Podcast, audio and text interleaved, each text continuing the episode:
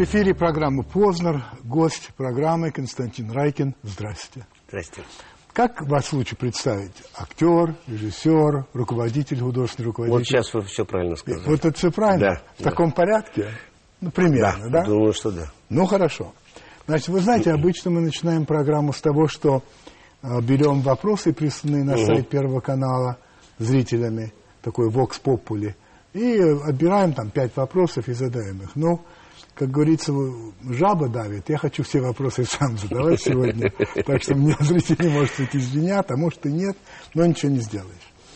Значит, смотрите, я заметил, что когда я с вами говорил по телефону в первый раз, я вам звонил, говорю, Константин Аркадьевич, так далее, а вы говорите, да, это Костя, а вот, и а, а, я почувствовал, что вы предпочитаете что ли без отчества, но я вас никак не могу назвать Костей, А почему? Мне Владимир недостаточно... вот Вы меня же Владимир Владимировичем называете, Нормально.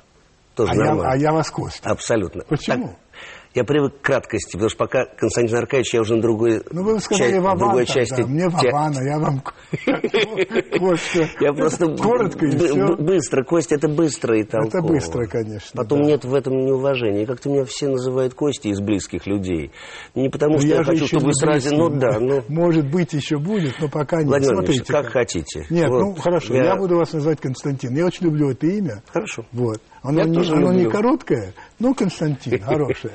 А вот скажите мне, в связи с тем, что а, неделю тому назад исполнилось сто лет со дня рождения вашего отца, я бы хотел задать несколько вопросов по поводу Аркадия Исааковича, которого я видел много раз. Я часто ходил в театр. Я ходил на Райкина. И меня всегда удивляло, и, может быть, вы мне можете объяснить, почему он, такой абсолютно уникальный, выдающийся актер, окружал себя такими, в общем, слабыми актерами. Ну, я с вами не соглашусь. Нет? Э, Это, это не совсем так, я бы так сказал. Я просто хорошо знаю всех артистов, которые работали с ним. С ним Так. работал, например, замечательный, выдающийся артист Роман Карцев А, это и да. Виктор Это- Ильченко. Вот ведь и Это сейчас, правда, и это опять вы скажете, это да, Это это, правда. да, Ну, потому было- что...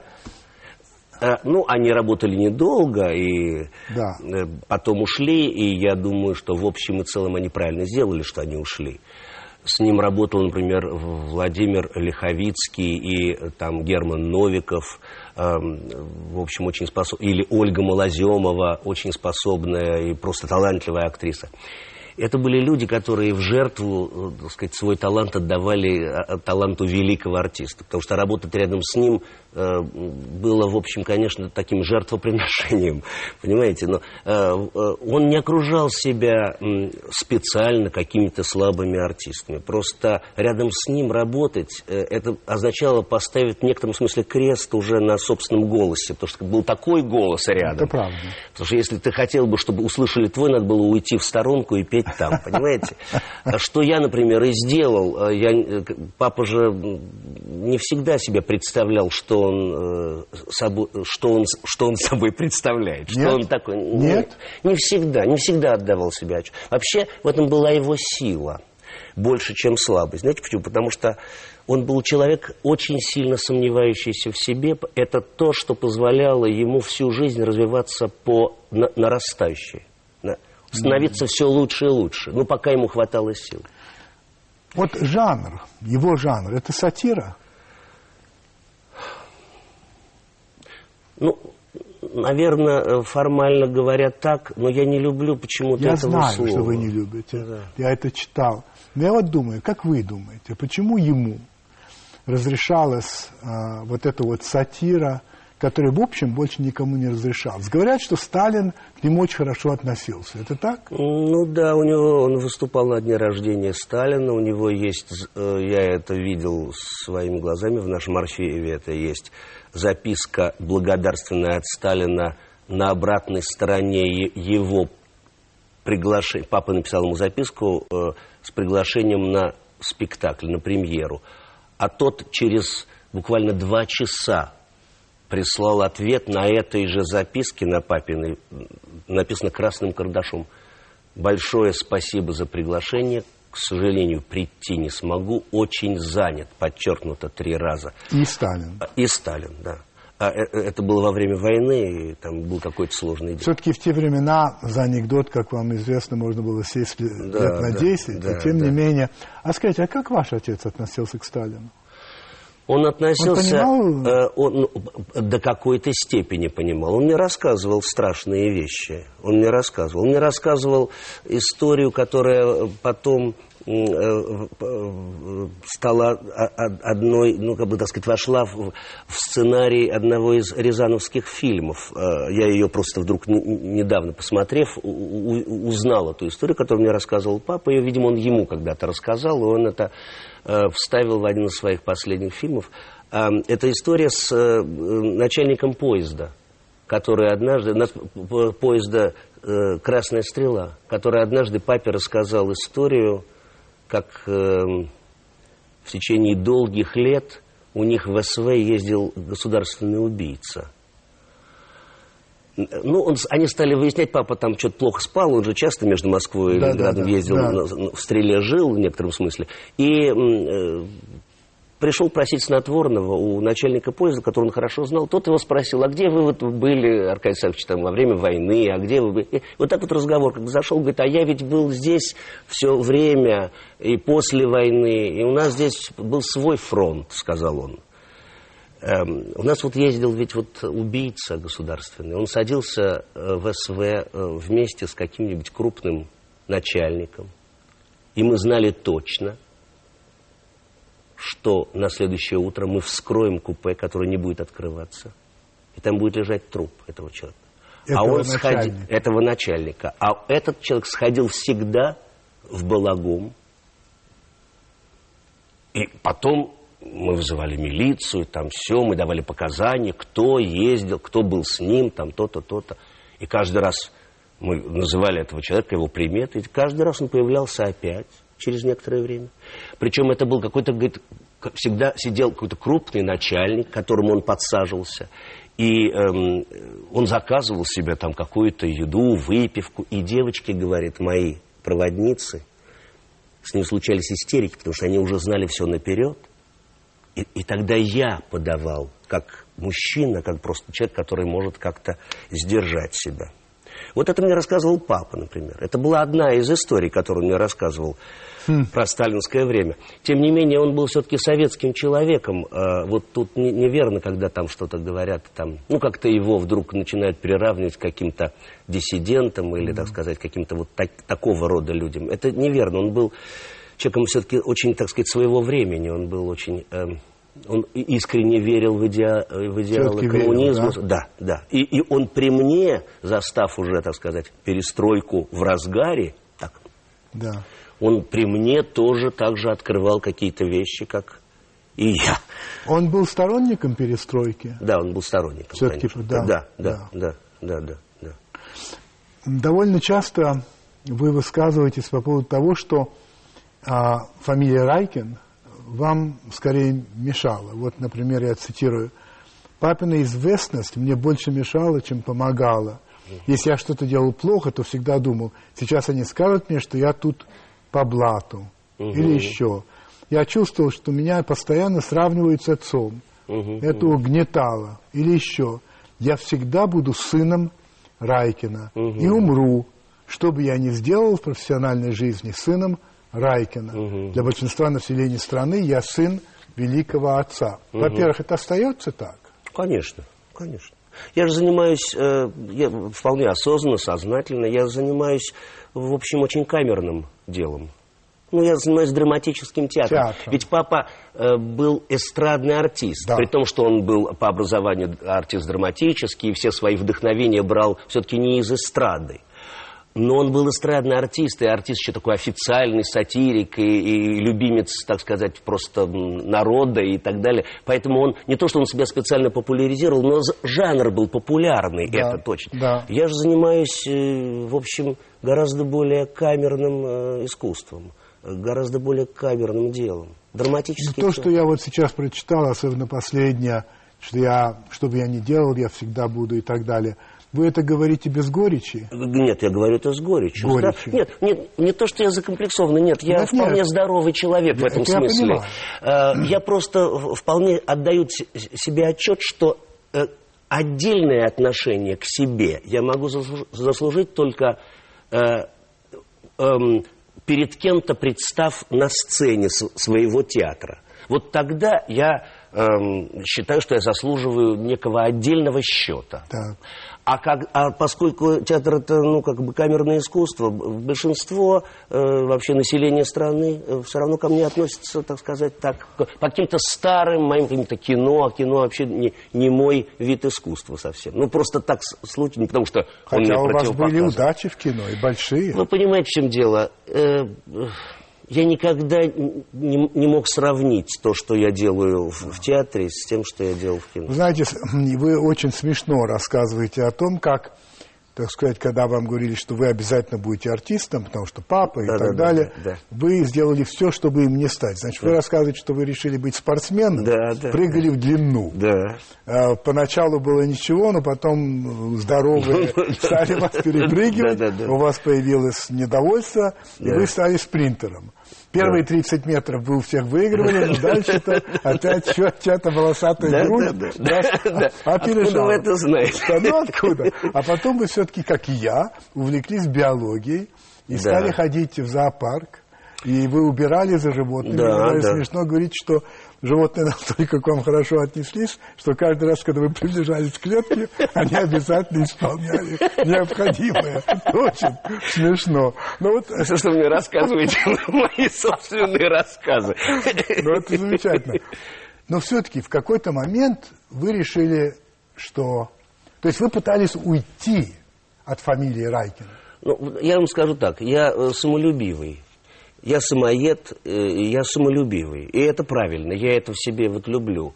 Э, я просто не хотел владеть тем, что мне не принадлежит. Понимаете? Ну, ну, понимаю, понимаете, понимаю. Э, мне, мне такой интерес к себе был неинтересен. Не да, ну, понятно. Поэтому я хотел как-то самостоятельно развиваться. И я боялся некоторое время и длительное, что вообще мой интерес к театру, он, конечно же, был. Потому что меня с детства водили на репетиции, на спектакли. Я все это помню, и, конечно, это безумно влекло. Но я боялся, что это по инерции. Потом я Э, понимал, что такое быть средним артистом или, ну, или вот ниже среднего. Вы как-то вскользь об этом сказали, вы не любите об этом говорить, очевидно, все-таки из скромности.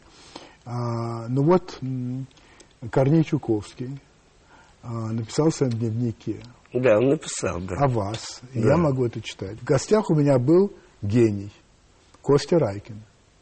При нем невозможно никакие пошлости – он поднимает в доме духовную атмосферу. То есть вообще, если Корней Чуковский такое пишет, а вам было, кажется, 17 лет, когда он это писал. Да, да. Хотя я с ним познакомился буквально Гораздо, с 5 лет. Да. Да, так вот, то вроде бы все понятно, кем вы должны быть. То есть если он, он говорит о вас как об актере, Понимаете, я никому не верил из тех, кто Даже меня ему? хвалит. Да, и ему, и папе. А папа меня, знаете, как любил, ну, папе как артиста. никогда не, вот, не веришь, вот. это ну, понятно. Ну, Но Корней Чуковский, если бы Корней Чуковский мне сказал, что я гений, я был бы дико доволен. Нет, вы же не думаете, что я был недоволен. Ну, конечно, недоволен. Ну, понимаете, но я как при этом думал, ну, он ну, он, у него было такое настроение. Он Старый ошибся. А вот завтра, ну, конечно. Да. И потом я показывал ему то, что он никогда в жизни не видел. Я ему показывал пантомиму. Да, да, помню. да, да, да, да, да. Причем он с меня взял слово, что я приеду и опять ему еще покажу. И вдруг я сломал ногу случайно. Позвонил ему, сказал, Иванович, я, я, я завтра не приеду, потому что э, я сломал ногу. Действительно. Ну? Он говорит, ну, смотрите, тогда вы обещайте мне, что э, вы, при, когда вы выздоровеете, вы мне покажете, потому что вы мне обещали показать, а я старик, а у стариков есть одна противная особенность, они умирают, и вы остаетесь своими невыполненными обещаниями.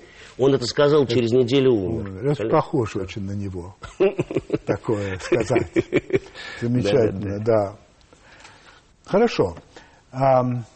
Чуть-чуть будем подходить к театру.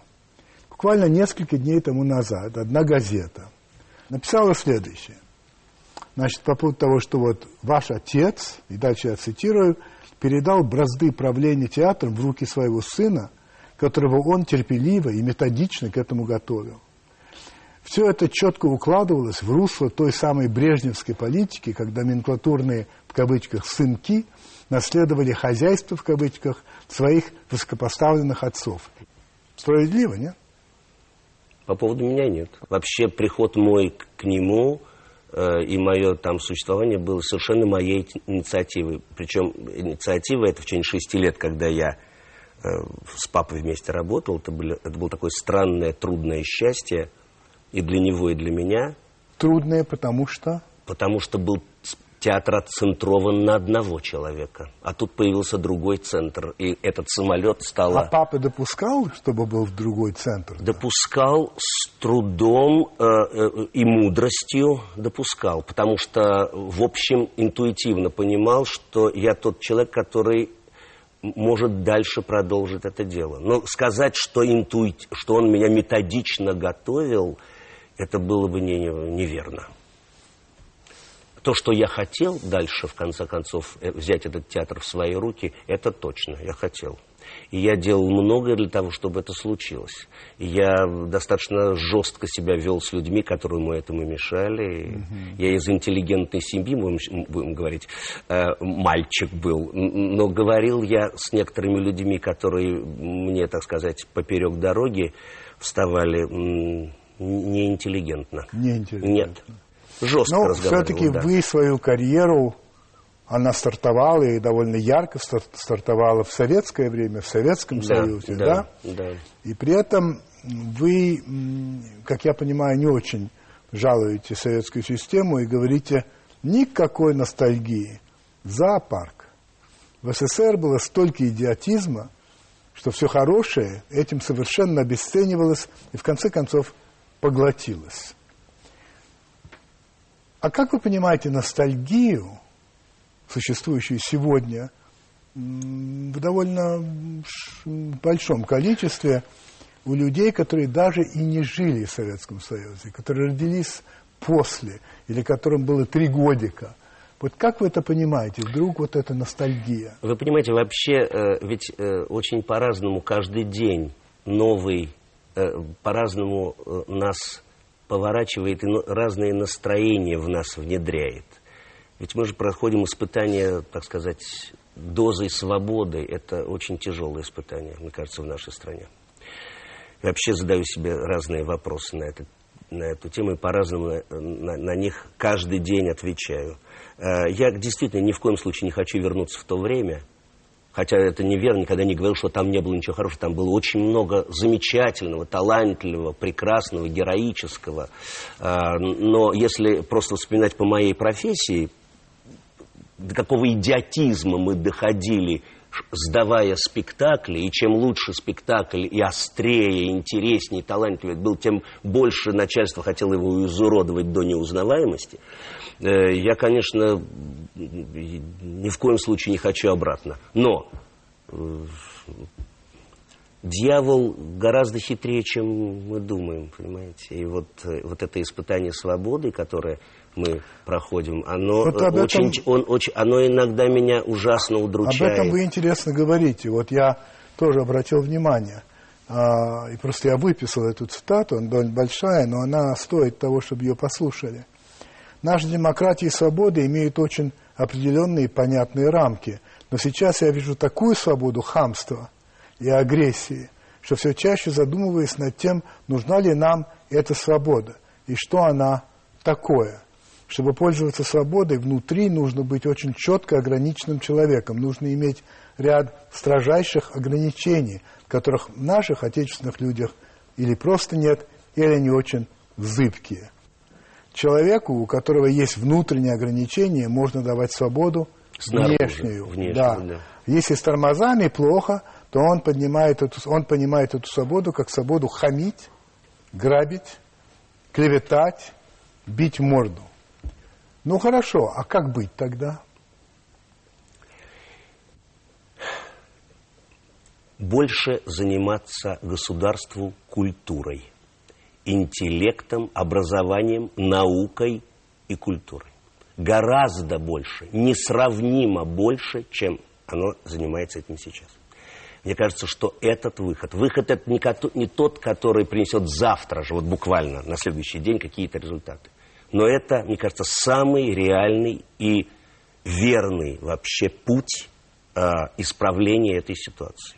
Потому что, повторяю, культура, вот у нас вечер цитат меня. Культура – это ряд ограничений, это вообще правильно, какие-то какие вообще правила человеческого существа, вообще человеческое лицо, человеческий облик, это облик, человеческий облик народа. А этим очень мало занимается. Или не занимается вообще. Нету, нету плана какого-то. А вот если бы вам, Константину Райкину, сказали, интересно вы рассуждаете, набросайте планчик, что бы вы предложили в первую голову? Ну, это э, в первую голову. Я бы начал с образования. То начал есть? Ну, я бы э, как-то пересмотрел э, приоритеты. В образовании. В образовании. И вообще система образования. Это очень непростые вопросы, я абсолютно То, согла э, да. согласен. Э, я, я сам преподаю, и, и даже на уровне высшего учебного заведения там тоже масса проблем, и масса, мне кажется, оплошности совершает государство вот в, э, и в этой области. Но я бы начал, так сказать, с начальной школы с преподавания, с приоритетов каких-то предметов, и, и что, и как комментировать. Ну, да, вы да, вы да вообще все. согласны, вот, например, с заявлением, которое я бы сделал, что вот если есть три приоритета у страны и у России сегодня, то я ставлю на первом месте образование. Ну, э, согласен, согласен, согласен. Ну, э, вот я же сейчас, я ведь не знал, что вы так э, Конечно считаете. Нет. Я сказал Конечно. это первым. Значит, я не знаю, согласны ли вы, уважаемые зрители, но вы подумайте, пока идет реклама, ну и потом мы вернемся.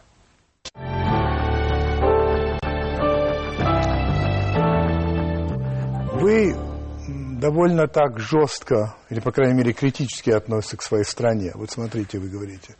В нашей стране, России, где разгильдяи и прохиндеи бродят несметными стадами, хороший образ очень, а ну. добросовестность гораздо более редкое явление, чем талант.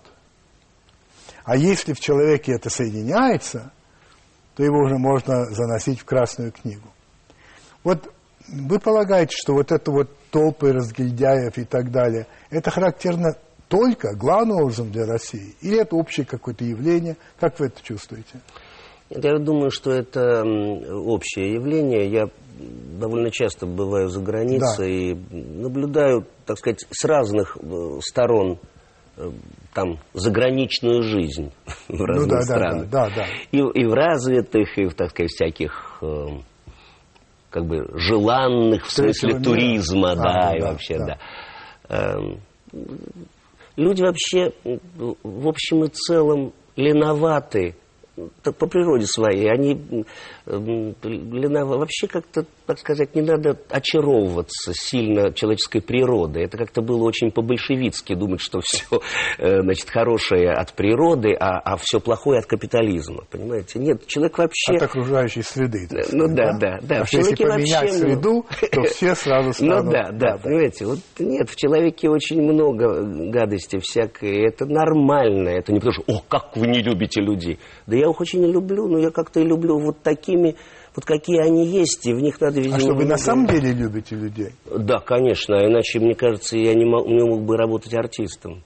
Э, это, так сказать, из главных установок, скажем, отца моего, которая мне больше всего нравится и которую я больше всего люблю. Он выходил с безумной любовью к зрительному залу, и я так выхожу. Я mm. обожаю зрителей. Э, просто обожаю, понимаете. У меня вот, э, я же так посматриваю вот ваши передачи и слышу, как вы спрашиваете, что вы считаете там счастьем. Вот, ну, да. мне интересны вообще ответы ваших э, да, собеседников да. на эти вопросы. И вот я, я, я, естественно, как-то себе примеришь, думаю, а что бы я ответил? Да, ну, это вообще правильно будете расчет. иметь эту возможность. Ну, хорошо. Чуть позже. Просто, да, просто, просто для меня вот эти э, секунды какие-то вдохновенные, они связаны, как ни странно, с... Может, не странно совсем, для меня не странно. С любовью, с, да? С, да, и с людьми, со зрителями. Со зрителями. Ну, это понятно.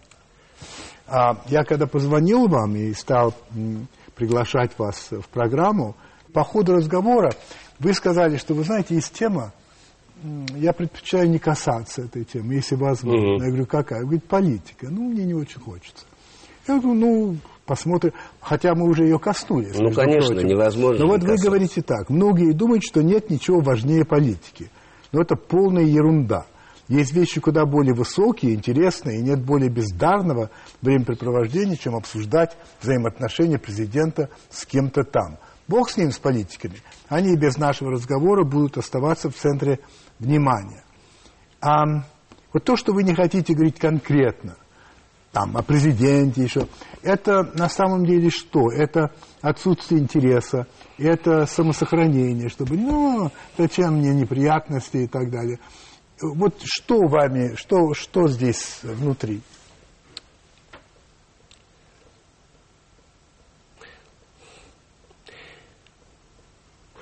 Мне не хочется как-то на это тратить время, понимаете? С точки зрения человеческой, вот такой, знаете, или сказать так, профессионал... Вот я смотрю там на них с точки зрения актерской, своей профессиональной. Да. Мне это интересно. Мне это интересно, эти процессы, которые в них происходят, их, так сказать, дипломатия, их то, тонкое шитье, их, так сказать, замазывание чего-то, выхождение из ситуаций, э, их, их живые или неживые эмоции, их живые эмоции или имитации. Мне интересно это с точки зрения актера. Я очень внимательно ну вот с этой точки зрения. А вообще я... Э, это такая общая уже тема бесконечная, понимаете? Ну, как сказать, вот когда у нас был кризис, это слово мне надоело его во рту держать. Понимаете? Понимаю. Не хочу в рот слово это брать. Кризис, кризис, это скрипучее слово это, кризис, кризис. И все этим объясняет все время. Ну, кризис, кризис, кризис. Чаще, чем мама или чем мат. Ну, что, лучше выругаться, черт возьми. Э, понимаете, э, чем вот... Так и здесь. Ну, все про это говорят. Понимаете, мне кажется, что Бог не махнул еще рукой на наш мир – совсем не потому, почему мы думаем все. Вот они думают, как-то все думают, что это вот потому, что там как-то Америка, Россия как-то удерживают, понимаете, какое-то там, а, а, там какие-то, какие-то вот что там решаются судьбы мира. Мне кажется, судьбы мира решаются совершенно на других уровнях. Я не могу не спросить, раз вы так сказали, вы полагаете, что Бог имеется? Да. Я думаю, что он смотрит совсем не на тех, на кого мы думаем, он смотрит. Я думаю, он смотрит, может быть, вот на нас с вами. Ну, скромность это наше выдающееся качество, понятно. Но, понимаете, я просто думаю, он смотрит совсем не на тех, на каких-то совсем незаметных людей, которые вот что-то трудятся, не, неизвестно почему, за какую-то минимальную или никакую зарплату, делают какие-то громадные по доброте и, и беспричинности вещи. И вот тогда, или мы вот репетируем там что-то, вот, знаете, и он, вот он думает, они ужасно ведут себя, я имею в виду все вот людяне, кровь льют, грешат, прелюбодействуют, вообще предают друг друга. Смотрят, вот мы репетируем, думают, вот уже со... потом думаю, не, подождут преми... подожду премьеры все-таки. Потому что вот это дело, я понимаю. Вот я хочу им заниматься. Знаете, я им занимаюсь, э, ну, не я. студенты мои, артисты мои. А вот когда, такие, вот когда... такие замечательные, это чистые люди, которые неизвестно почему. Никаких корыстных причин этим заниматься. И вообще творческие люди. А скажите пожалуйста, Константин, а когда у вас возникло вот такое, такая вера, так сказать, такое ощущение, что он есть, потому что с детства этого не могло быть? Ну, с детства все равно были предчувствия. Конечно, я советский ребенок, в атеистическом, так сказать, государстве воспитанный. Но, во-первых, папа всегда относился очень уважительно к религии. Всегда. Это другой разговор. Всегда нет, ну это, уважительно это, это уважительно. Но, но все-таки нет, нет, не просто уважительно. Там, там было что-то. Он, мне это не, так сказать, не внедрялось в меня, но я понимал, он ведь воспитывал меня не, не, не, не указательным пальцем, а как бы собой. У меня родители вообще так нас воспитывали Но с вы сестрой. молитесь? Да. Я православный ходите? человек, да. Да. Понятно. да. Поговорим о театре? С удовольствием. Только осторожнее, я начинаю беситься. Ну, очень хорошо. Значит, вы руководитель сатирикона. И вы говорите так. Как руководитель театра сатирикон, сатирикон я нахожусь в неплохом положении. Поскольку все же, насколько это разрешено человеку, держу свою судьбу в своих руках. Но эту независимость за эту независимость приходится платить очень большую цену. Какую? Но мне приходится делать всякие, в общем, э, э, очень несвойственные для себя вещи. Например? Нет? Наказывать людей, выгонять их, пропесочивать, вообще вызывать страх. Договариваться с начальством, в- говорить не то, что я думаю. Ну, ну, потому что, э, ну, как сказать, я давно с собой, с своей совестью договорился, что ради театра я сделаю очень многое. Я, я утрусь, если меня унизят. Я, ничего, я, я снесу это. Если это будет на пользу театру, я снесу. И бывало, я- что надо? Да. И делали да, это? Да, делал, да. И я скажу не то, что я думаю, я совру. Я буду заниматься подхалимажем. Я наплюю на свое личное человеческое достоинство в какой-то момент для того, чтобы моему театру было хорошо, потому что на самом деле мое достоинство там, в театре в этом, понимаете? А не во мне лично. А я утрусь. Я так для себя решил. Ну, не то, что уж мне прихо- приходилось так превращаться в какой-то коврик, чтобы от меня вытирали ноги, но какие-то большие над собой усилия все-таки мне приходилось делать. Цена приличная. Да, да, да, да. Нет, ну я уже не говорю просто про работу, которую приходится делать в большом количестве, чтобы быть конкурентноспособным. Ну, чтобы выигрывать э, борьбу за зрителя у других театров. Понимаете? Вы как-то сказали, что на вопрос после спектакля «Ну как?», Да. а, что вы такой вопрос никому не Никогда, задаете, нет. потому что его задают либо дураки, либо храбрецы. Мгм, Вы его мгм. не задаете, потому что вы кто из них? Я просто интуит, я э, э, нормальный самоед, который все видит. Мне не надо э, слов есть вас никаких. интересует? Нет, как интересует очень. Как? Я завишу от зрителя, все. Но я вижу сразу сам. Мне не надо задать вопрос, мне нужно какого ответа. Я вижу по человеку всегда, э, как ему. Если ему понравился, он скажет сам. А Если нас- ему не понравилось, он будет как-то вежливо уходить. Я все пойму. Зачем мне эти слова? Я А вот без не слов. бывает так, что когда вы понимаете, что здорово получилось, вы просто хотите услышать эти слова. Хочу, но я все равно боюсь нарваться на всякий, я боюсь нарваться на неожиданность какого-то совершенно иного мнения, понимаете? По- И я, я старый волк в этом смысле, и, и- и бывало очень по-разному. И я, я, ну, не, не хочу так. Вы еще рассказываете, что вы так и не научились относиться равнодушно к критикам, Да. И что, значит, всегда хочется, чтобы, глядя на твою игру, все умерли от восторга. Да. А те, которым ты не нравишься, просто бы умерли. Я так говорил, как ничего. довольно остроумно. Да. А вы знаете, замечательный французский поэт Поль Эльвар а, как-то сказал, что критик, вернее так, художник – это глаза, а критик – это очки. Да, очень здорово. Может быть, может обойтись без очков, как вы считаете? Вообще критики нужны на ваш Нужны, нужны. Это, это, это, это абсолютно необходимая профессия. Правда? Да. Я поэтому так болезненно к ним отношусь, потому что это профессия необходимая для регулирования каких-то процессов, для э, художнического самоощущения, для воспитания публики, для воспитания э, деятелей искусства. Это все, все очень нужно. Просто надо, чтобы этим занимались, конечно, талантливые люди. Вот и все. И профессиональные. Профессиональные талантливые, совершенно. Скажите, пожалуйста, театр улучшает человека? Вот я пришел в театр, полный дерьмо.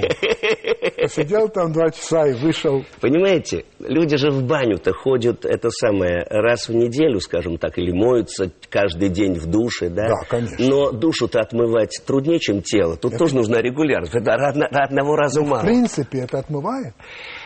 Кто-то да. Но знаете, кого отмывает? Я вам скажу.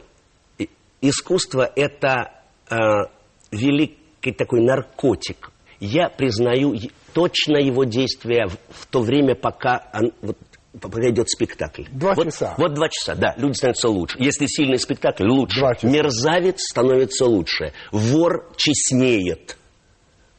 Вор жулит. после спектакля... Да, потом все, обычно все на свои места возвращается. Но эти два часа, условно говоря, сильного спектакля, все на свои божественные места становится. Честность становится сильнее нечестности, доброта сильнее зла.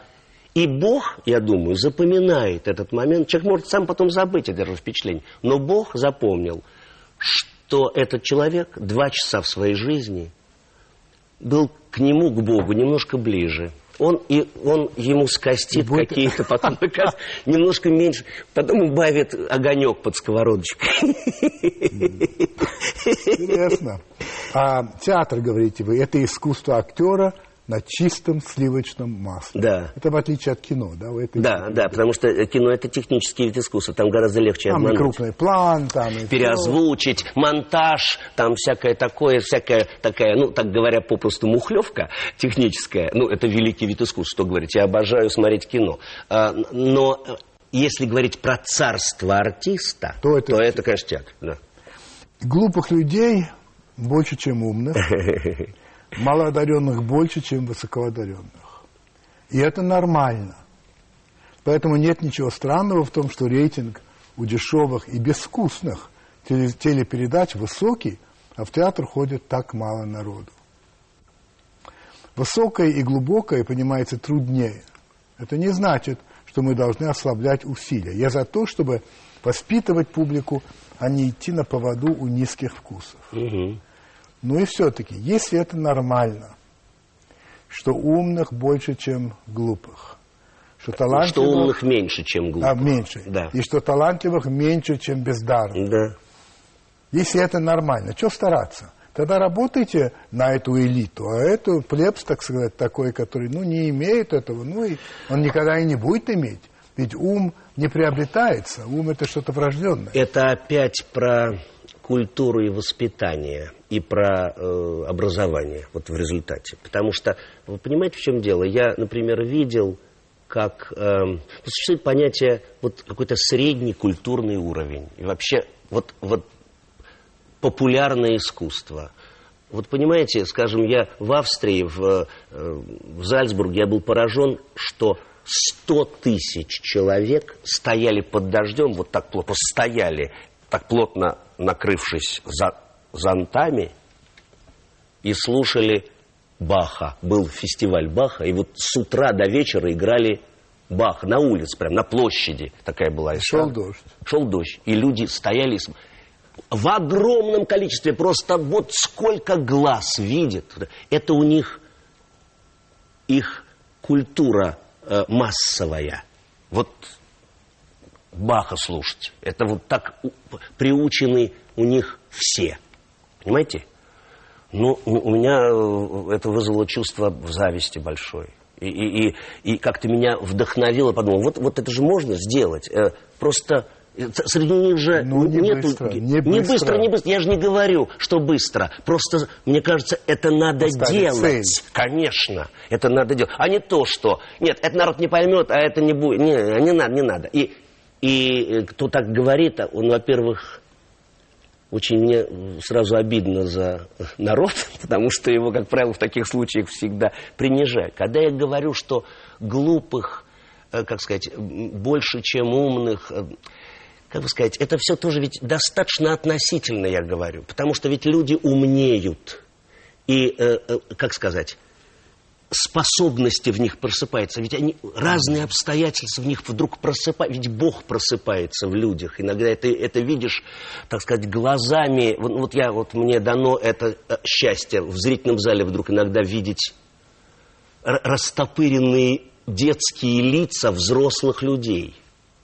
Знаете, такие когда взрослые мужики солидные, которым, в общем, не к лицу вообще, э, как бы, ну, им как-то вроде, вот если бы они себя видели со стороны, наверное, постеснялись бы. Но они вдруг перестают владеть собой по-прекрасному. Лица растопыриваются и начинают... Это Бог прорастает в них. Это на вот короткое время. Ну, значит, люди умнеют, как-то тончают душой, как-то они... То есть она из заскорузлой тонкой становится, какой-то вибрирующей. Это же все процессы, которые происходят с людьми. И вдруг умнеет народ. Понимаете? Скажите, пожалуйста, театр – это искусство элитарное? Оно разное. Оно может быть и элитарным. Но вообще э, я за то, чтобы от, по-другому сказать, что да, это микроб в буквальном физическом смысле слова. Ну, тысяча, да, тысячный мой большой зал – это очень мало по сравнению с, там, ну, с, с, маш, с э, аудиторией телевидения. Конечно. Но это очень сильный микроб. Сильнейший микроб, потому что я раньше, когда гастролировал по стране, вот знаете, концерты, я мог э, сразу нас просказать, э, не зная заранее, по публике, есть в этом городе театр драматический или нету. Вот в любой точке... А как вы определяли?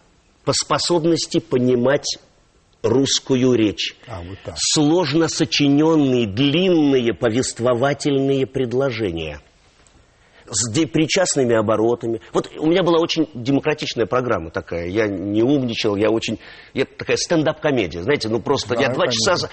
Вообще говоря, практически развлекал публику. Ну, там были у меня кусок, когда я стихи вдруг им сложные, но они уже были моими, они за мной шли уже в любую, э, так сказать, в любую сторону. И при этой простой совсем программе, в общем, я вдруг замечал, что где-нибудь в городе Энске, где нет театра, они хотят, но они не, не успевают, они не понимают, э, они... Ну как, вообще, народ часто разговаривает, знаете, мат с междометиями. Вот, вот так они разговаривают. Какие-то макароны по-флотски. Вот так вот. Вот как-то вот Понимаете, они вот разговаривают как это вот так. И когда ты им говоришь, вы знаете, там то-то, то-то и то-то, они, им, им это кажется иностранным языком. Ну, когда ты длинно как-то говоришь. А вот в, в, в городе, в городочке, где есть театр, даже плохенький, ну, там классика идет. Плохо поставленная, но там звучит со сцены замечательная русская речь. И люди по-другому воспринимают вот, Понимаете, это на, на город влияет, на город прямо. Понимаете? Потому что это, видимо, э, бацилла понимания этой речи, она как-то передается. Значит, если бы я вам сказал, что давайте решим так, что мы сделаем так, чтобы были театры во всех городах, и во всех малых городах, и всюду. Это на пути к тому, о чем говорите вы, повышение культуры. Ну, во всяком случае, гастроли, как вот можно было раньше делать, да. можно же было ездить. Да, да, можно да. Было, сейчас же это очень а трудно. Сейчас нет? Да. Ну, очень трудно, это дорого, это не, никто не помогает. Это, это государство делало. Ну, тогда. конечно. Ну, да. Конечно, и мы подолгу могли в каком-то небольшом городе, когда я еще работал в «Современнике», или когда я уже работал у папы, мы могли подолгу, месяц просидеть в каком-нибудь... Это город насыщался каким-то, ну, какой-то иной Наверное, жизнью. аншлаги, анш, аншлаги да, были да, постоянные. Да, да, да. Да, люди голодают по этому делу. Вот слушайте, вы очень интересно, вы говорите, что вот они, они, они мои, я их взял и так далее. Вы очень интересно говорите об этой власти. Да. Вы говорите, ты их можешь отщелкать по носам. Они же тебя просто обожают в этот момент. Вот как хочешь, так с ними и поступишь. И они хотят, чтобы ты делал с ними все, что хочешь. Кто еще подобное имеет? Ну, может быть, только спортсмены, футболисты, когда забивают гол. Может быть, да, в тот самый момент они ощущают эту сладость обожания. Но больше никто. Это, конечно, такой шквальный успех, но шквальность есть возмещение за кратковременность. Так вот, во-первых, это ощущение власти над публикой. Видимо, она вас греет. В этом. Да, это не просто греет, это... Я же не тоже какой-то властолюбивый не, человек. Не-не-не, я понимаю. Это нет, другое. Нет. Это, знаете, это моменты жизни, которые остаются, и ради этого... Я вообще не знаю выше этого ничего. Когда вот весь зал просто в ваших руках. Да, когда э, все нити внимания, идущие от каждого, они у тебя в руке, и ты так раз их натянул, и они все рты. И тишина.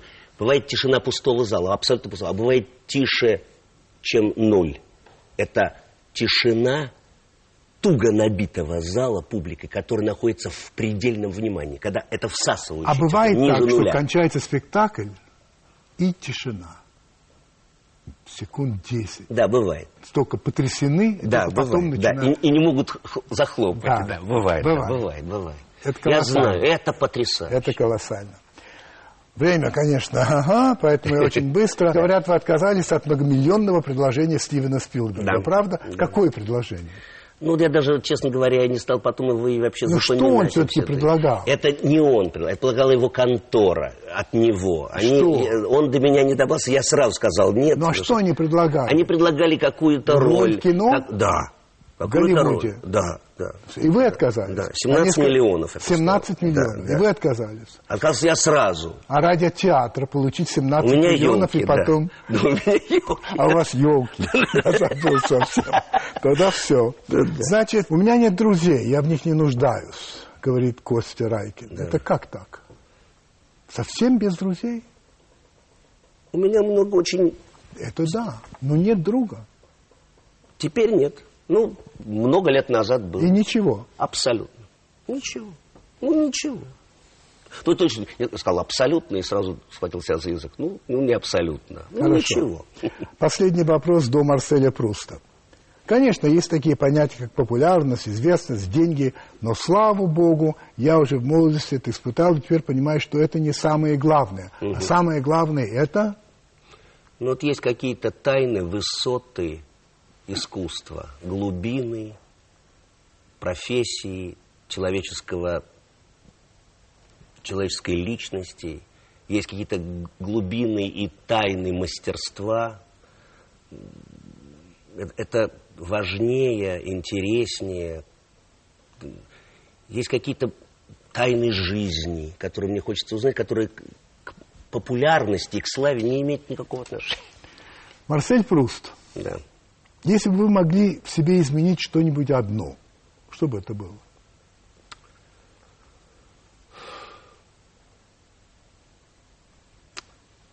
Может быть, я вычел бы себе немно- немножечко лет. Хочу чуть-чуть помолодеть, но немножко, очень немножко. Скажите, а в каких случаях вы лжете? Очень во многих. А, И считаю это правильным. И я лгу, потому что считаю, что человек, который говорит чистую правду, это страшная сволочь.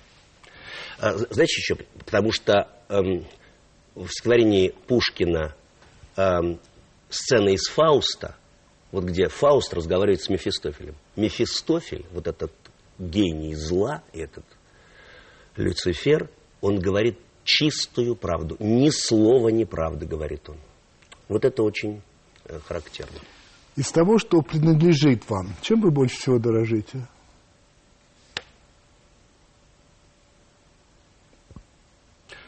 Театром, если можно сказать, что он мне принадлежит. Своим домом. Назовите три ваших любимых писателя, если можете. Да. Достоевский, Пушкин, Островский. Все русские, да? Да, да. Ну, я бы, конечно, назвал бы Шекспира еще, если так. Четвертый. Да, да. А какой литературный герой вам ближе всего, если есть такой?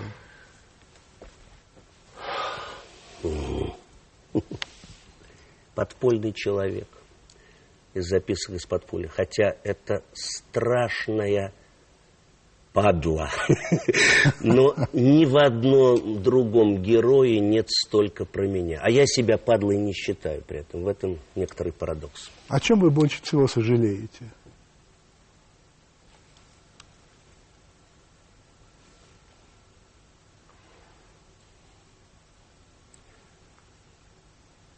О том, что моих родителей нет со мной.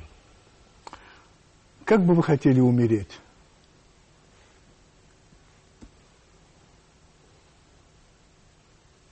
Но только вот не на сцене. Вот, вот, вот, вот эти все вот романтическую фигню вот эту я категорически не прием. Какое слово, если такое есть, вы больше всего не любите? Слово «кашель». Потому что это кашель в зрительном зале означает невнимание, провал. А я думал кризис. Ну, это на втором месте. А какое, а какое слово вы любите? Успех. Оказавшись перед Богом, что вы ему скажете? Я ему скажу, Господи, как я рад, что ты есть. Господи, какое счастье, что ты есть. Я так боялся иногда, что тебя нет. Прости меня, пожалуйста, за это. Это был Константин Райкин. Спасибо большое.